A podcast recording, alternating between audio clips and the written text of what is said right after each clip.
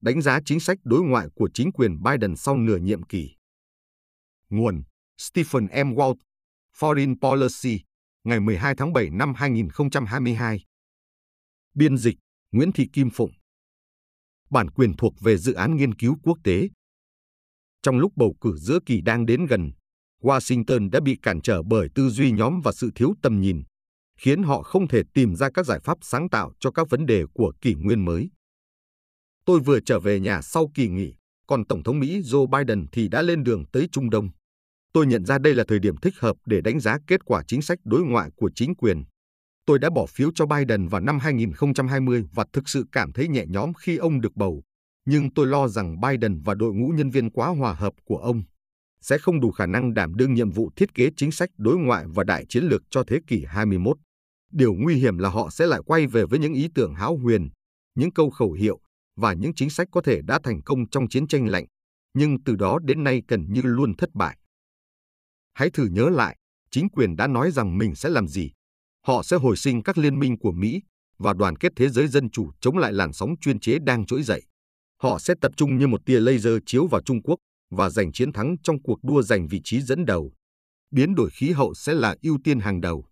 Mỹ cũng sẽ nối lại thỏa thuận hạt nhân với Iran, biến Thái tử Ả Rập Saudi Mohammed bin Salman trở thành kẻ bị bài xích, chấm dứt những cuộc chiến không hồi kết và trao cho người Mỹ một chính sách kinh tế đối ngoại vì tầng lớp trung lưu. Bất kể điều đó có nghĩa là gì. Ngoại trưởng Mỹ Antony Blinken còn hứa hẹn rằng nhân quyền sẽ là trung tâm trong chính sách đối ngoại. Vậy thì, đến nay, họ đã làm được những gì? Công bằng mà nói, Biden và các đồng sự đã thực hiện một số lời hứa ban đầu của họ. Ông đã kết thúc chiến tranh ở Afghanistan và một kết thúc hỗn loạn ở đất nước này có lẽ là điều không thể tránh khỏi. Biden đã xoa dịu các đồng minh từng trở nên xa cách bởi những trò tai quái của người tiền nhiệm, và cuộc chiến ở Ukraine đã mang lại cho NATO một nguồn sống mới vào lúc này. Mỹ cũng đã quay trở lại Hiệp định Paris, dù đội ngũ của Biden chỉ đạt được một vài thành tích kể từ khi nhậm chức, chẳng hạn như việc triển khai một cách nghiệp dư cái gọi là thỏa thuận tàu ngầm AUKUS với Anh và Australia, bên cạnh việc đính chính các phát biểu của Tổng thống, hết lần này đến lần khác. Nhưng trong 18 tháng cầm quyền, Biden đã mắc ít sai lầm hơn bất kỳ hai tuần lễ ngẫu nhiên nào trong nhiệm kỳ của Donald Trump. Tuy nhiên, nhìn chung, có rất ít dấu hiệu cho thấy chính quyền Mỹ sở hữu một chiến lược rõ ràng, thuyết phục và thành công. Nếu nhìn vào hàng loạt các sáng kiến và phản hồi mà họ đã theo đuổi trong hơn một năm rưỡi qua, thành tích của họ thực chẳng mấy ấn tượng. Về vấn đề Ukraine, đội ngũ của Biden đã làm rất tốt việc điều phối phản ứng xuyên đại Tây Dương trước cuộc xâm lược của Nga bắt đầu bằng việc sử dụng thông tin tình báo một cách thành thạo và hiệu quả về mặt chính trị trong thời gian trước khi chiến tranh nổ ra.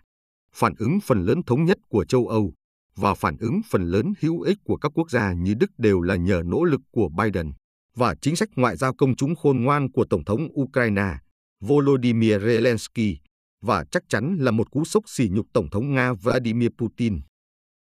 Nhưng người Mỹ không nên quên đi việc nước mình đã xử lý sai tình huống bao trùm hơn. Một loạt sai lầm bắt đầu dưới thời cựu Tổng thống Mỹ Bill Clinton và tiếp diễn trong nhiệm kỳ của mọi nhà lãnh đạo tiếp theo. Việc nêu ra vấn đề này đã trở nên tranh cãi tới mức độc hại, và những kiến trúc sư đằng sau những bước đi sai lầm này luôn tìm đủ mọi cách để phủ nhận sự liên quan của chính sách của phương Tây đến thảm kịch. Nhưng thật khó để không nhìn nhận cuộc xâm lược của Putin là một cuộc chiến tranh phòng ngừa kinh điển, một cuộc xâm lược bất hợp pháp được thực hiện để ngăn cản nỗ lực ngày một lớn của Mỹ nhằm vũ trang cho Ukraine và đưa nước này vào quỹ đạo phương Tây. Khi Putin huy động quân đội và nói rõ rằng ông sẽ xâm lược nếu quan ngại của mình không được phản hồi, việc chính quyền Mỹ nhiều lần từ chối xem xét chấm dứt chính sách mở cửa của NATO đã đảm bảo rằng chiến tranh sẽ xảy ra. Sau khi thuyết phục Ukraine từ bỏ vũ khí hạt nhân mà nước này đã thừa hưởng từ Liên Xô cũ vào thập niên 1990, theo đó loại bỏ khả năng răn đe mạnh mẽ đối với một cuộc tấn công của Nga trong tương lai việc phương Tây không thừa nhận những lo ngại của Nga hoặc dự đoán sai cách mà Moscow có thể đáp trả là một sai lầm chiến lược không thể ngờ. Đây là điều khiến tôi lo lắng, và nó cũng nên khiến Biden và các đảng viên đảng Dân Chủ khác lo lắng. Sự phản kháng anh dũng của Ukraine và khoản hỗ trợ quân sự hàng tỷ đô la của phương Tây đã không thể ngăn người Nga chiếm một phần đáng kể lãnh thổ Ukraine. Các biện pháp trừng phạt sẽ khiến Nga suy yếu theo thời gian, nhưng có lẽ chúng chẳng thể loại Putin ra khỏi điện Kremlin hoặc thuyết phục ông rút lui. Kết quả sẽ không phải một chiến thắng quyết định cho phương Tây, mà là một bế tắc kéo dài, và cái giá mà Ukraine, cũng như các nước đang phát triển hiện đang đối mặt với tình trạng thiếu lương thực và năng lượng, phải trả sẽ rất đáng sợ. Không có cách nào để coi đây là một thành công lớn về chính sách đối ngoại, ngay cả khi người Nga rơi vào tình trạng tồi tệ hơn nhiều. Hơn nữa, cuộc khủng hoảng đã khiến Mỹ quay trở lại thói quen chiến tranh lạnh cũ của mình, một lần nữa đóng vai trò nhân viên cấp cứu cho châu Âu. Dù các nền dân chủ giàu có của châu Âu có thừa tiềm năng để tự bảo vệ mình, đặc biệt là trong bối cảnh Nga sẽ suy yếu hơn rất nhiều theo thời gian. Một lần nữa, chú Sam lại nỗ lực để bảo vệ họ, như chính việc họ đang làm. NATO có thể có một khái niệm chiến lược mới thật hào nhoáng, nhưng điều các thành viên châu Âu của tổ chức này không có là sức mạnh cứng tương thích với sự hào nhoáng đó. Và với việc Washington gửi thêm quân đội, tiền bạc và vũ khí đến lục địa già, liệu có ai thực sự tin rằng người châu Âu sẽ thực hiện đúng cam kết, tiến hành xây dựng lại lực lượng của họ không? Nếu ta coi lịch sử là một bản hướng dẫn, thì có rất ít cơ hội để điều đó xảy ra. Ở châu Á, thành tích cũng chẳng khá hơn là bao. Khi nhậm chức, Biden thể sẽ tập trung một lần nữa vào cạnh tranh với Trung Quốc, nhưng ông vẫn đang tìm kiếm trong vô vọng một chiến lược châu Á rõ ràng và mạch lạc, với những nội dung thực chất. Đối thoại an ninh bốn bên, bao gồm Mỹ, Nhật Bản, Australia và Ấn Độ, vẫn là một diễn đàn để tham vấn chứ không phải một liên minh, và thỏa thuận Okis được tung hô khắp nơi, sẽ không ảnh hưởng đến cán cân quyền lực trên biển ở châu Á trong chí ít là một thập niên hoặc lâu hơn nữa, nếu nó thực sự có thể gây ảnh hưởng. Trung Quốc tiếp tục mở rộng dấu ấn kinh tế của mình trong khu vực, và Mỹ đáp trả bằng các sáng kiến hạn chế như khuôn khổ kinh tế Ấn Độ Dương-Thái Bình Dương vì thịnh vượng, hoặc các phản ứng tạm thời đối với việc Trung Quốc xâm nhập những nơi như quần đảo Solomon. Nhưng vì các cam kết của Mỹ không được đưa vào các hiệp định thương mại chính thức, được Quốc hội thông qua. Các đối tác châu Á có quyền lo lắng rằng một tổng thống mới có thể đảo ngược thỏa thuận. Vấn đề này thực ra không phải lỗi của Biden, nhưng các đồng minh châu Á cuối cùng có thể đi đến kết luận rằng Mỹ chỉ đơn giản là không thể mang lại cơ hội tiếp cận thị trường hoặc đầu tư mà Trung Quốc có thể cung cấp, và rằng Washington quá dễ bị phân tâm bởi các sự kiện ở nơi khác nên không thể trở thành người bảo trợ đáng tin cậy. Riêng về vấn đề Trung Quốc, chính quyền Biden đã giữ nguyên các biện pháp kiểm soát xuất khẩu của Trump, tiến gần hơn đến cam kết công khai bảo vệ Đài Loan và đưa ra rất nhiều lập luận chống Trung Quốc. Điều còn thiếu là một nỗ lực bền vững nhằm phát triển một cách tiếp cận đối với Trung Quốc cố gắng tách biệt các lĩnh vực nơi sự hợp tác là cần thiết, như biến đổi khí hậu, khỏi các lĩnh vực mà cạnh tranh là khó tránh khỏi. Những hành động và luận điệu của Trung Quốc đã không giúp mọi chuyện trở nên dễ dàng hơn, nhưng việc thiếu vắng một chiến lược rõ ràng để đối phó với quốc gia mạnh thứ hai trên hành tinh là điều cần phải lưu ý. Nhắc đến Trung Đông, Biden khi nhậm chức đã cam kết khôi phục thỏa thuận hạt nhân với Iran và thể hiện quan điểm cứng rắn với các nhà lãnh đạo bất hảo, như Mohammed bin Salman của Ả Rập Saudi. Ông và Blinken cũng nhiều lần nói về nhân quyền và sự cần thiết phải xây dựng lại trật tự dựa trên luật lệ. Tuy nhiên, trên thực tế, Biden và Blinken chẳng khác gì chăm. Thực sự thì cách tiếp cận của chính quyền Biden đối với khu vực này về cơ bản là trăm phiên bản nhẹ. Sau khi do dự về việc quay lại thỏa thuận hạt nhân khi cựu Tổng thống Iran Hassan Rouhani vẫn còn tại vị, triển vọng cho một thỏa thuận mới gần như tan thành mây khói, đẩy Iran đến gần quả bom hạt nhân hơn bao giờ hết. Mỹ vẫn tiếp tục ngầm ủng hộ cuộc chiến tranh của Ả Rập Saudi ở Yemen và lời thề của Biden biến Mohammed bin Salman trở thành kẻ bị bài xích đã bị ngó lơ. Những nỗ lực không ngừng của Israel nhằm xâm chiếm bờ Tây chỉ nhận được phản ứng vô nghĩa thường thấy từ Mỹ và vụ bắn chết nhà báo người Mỹ gốc Palestine nổi tiếng, Sirin Abu Akleh, mà theo kết quả từ nhiều cuộc điều tra, chắc chắn là do một người lính Israel đã chẳng nhận được ngay cả một lời chỉ trích từ chính quyền bất chấp thực tế rằng cô ấy là công dân Mỹ, chăm để cho các đồng minh Trung Đông của Mỹ làm bất cứ điều gì họ muốn. Biden và Blinken cũng đang hành động tương tự. Quyết định đến thăm Israel và Ả Rập Saudi của Biden trong tuần này cũng có phần khó hiểu khi nhìn từ quan điểm chiến lược. Hai nước này sẽ thúc ép ông về các cam kết an ninh mới. Điều có thể dễ dàng kéo Mỹ vào cuộc xung đột khu vực tiếp theo.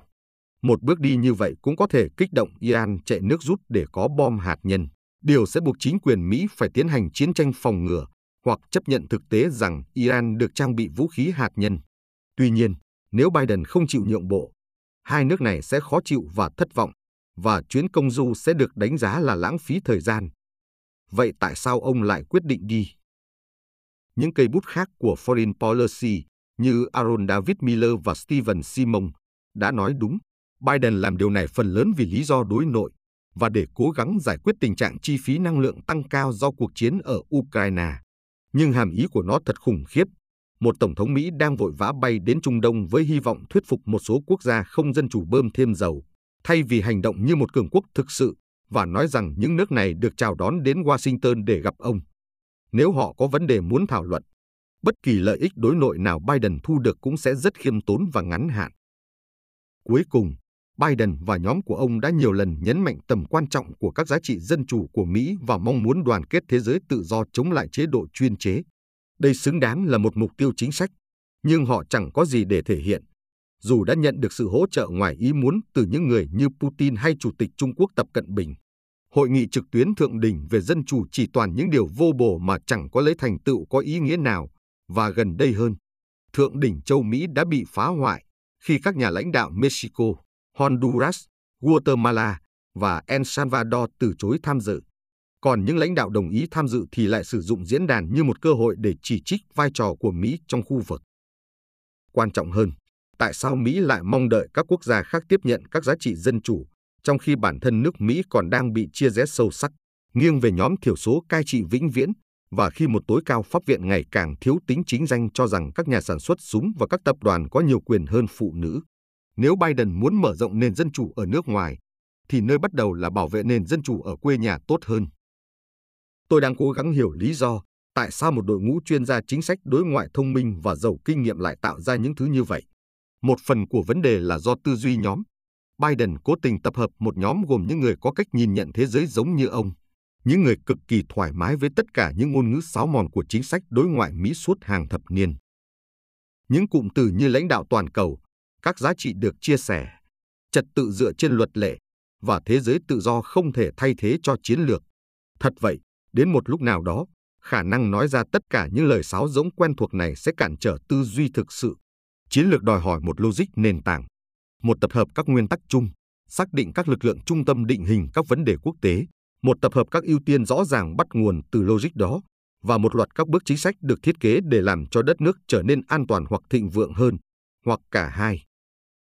Nếu thế giới quan làm nền tảng cho chiến lược của anh có sai sót, ví dụ, nếu anh bỏ qua xu hướng các quốc gia tìm cách cân bằng lại các mối đe dọa, tin rằng sự phụ thuộc lẫn nhau về kinh tế, cũng như các thể chế mạnh mẽ, sẽ khiến xung đột không thể xảy ra, hoặc bỏ qua sức mạnh của chủ nghĩa dân tộc, ưu tiên của anh sẽ là phi thực tế, và bất kỳ sáng kiến nào anh thực hiện đều có khả năng phản tác dụng. Thế giới là một nơi phức tạp và hành động trong một lĩnh vực đôi khi sẽ làm suy yếu nỗ lực trong những lĩnh vực khác. Trừ phi một bộ các ưu tiên rõ ràng và có cơ sở được thiết lập, việc giải quyết những đánh đổi này một cách khôn ngoan sẽ trở thành điều gần như không thể. Nếu không có một chiến lược rõ ràng, sẽ rất dễ bị đánh lạc hướng bởi những sự kiện bất ngờ và sẽ khó mà chống chọi với áp lực từ các cử tri trong nước, các nhóm vận động hành lang nước ngoài và các đồng minh, những người đã thành thạo nghệ thuật thao túng hình ảnh nhà lãnh đạo thế giới tự do của Mỹ. Biden và đội ngũ của mình trông giống như một nhóm thợ máy lành nghề, theo nghĩa là họ biết cách vận hành bộ máy chính sách đối ngoại. Nhưng các thể chế trong nước và quốc tế mà họ được đào tạo để vận hành đã không còn phù hợp với mục đích của chúng nữa, và họ dần hóa thành một nhóm thợ máy giàu kinh nghiệm của Ford hay Chevy đang cố gắng lắp đặt một chiếc Tesla. Không có gì ngạc nhiên khi các phản ứng chính sách mà nhóm thợ máy này tạo ra không mang lại cho thế giới những kết quả mà nó mong muốn. Những gì Biden cần không phải là thợ máy mà là kiến trúc sư, những người có trí tưởng tượng và tầm nhìn để tạo ra những cách sắp xếp và cách tiếp cận mới, phù hợp hơn với những thách thức của thời đại. Thật không may, giới hoạch định chính sách ngày nay đặt ưu tiên cho sự tuân thủ và việc duy trì sự đồng thuận an toàn và ngày càng hoài cổ. Họ không phải là loại người có thể vươn lên vị trí quyền lực. Có lý do gì để hy vọng không? Chắc chắn là có. Người Mỹ có thể cảm thấy thoải mái khi một số đối thủ chính của họ cũng đang mắc phải những sai lầm lớn. Cuộc xâm lược Ukraine của Putin không diễn ra như ông mong đợi. Chính sách Zero Covid của Trung Quốc đang làm trầm trọng thêm tình trạng mất cân bằng cơ cấu nghiêm trọng trong nền kinh tế của nước này. Và cả hai quốc gia đều đang phải đối mặt với sự phản đối mạnh mẽ hơn trên toàn cầu so với cách đây chỉ vài năm nhưng trông chờ vào việc Moscow hay Bắc Kinh mắc nhiều sai lầm hơn Washington, khó có thể là một cách tiếp cận lâu dài và nhiều hứa hẹn. Các chính sách khôn ngoan và việc thực thi chúng hiệu quả, thay vì phụ thuộc vào việc người khác mắc sai lầm, là con đường duy nhất dẫn đến một tương lai thành công.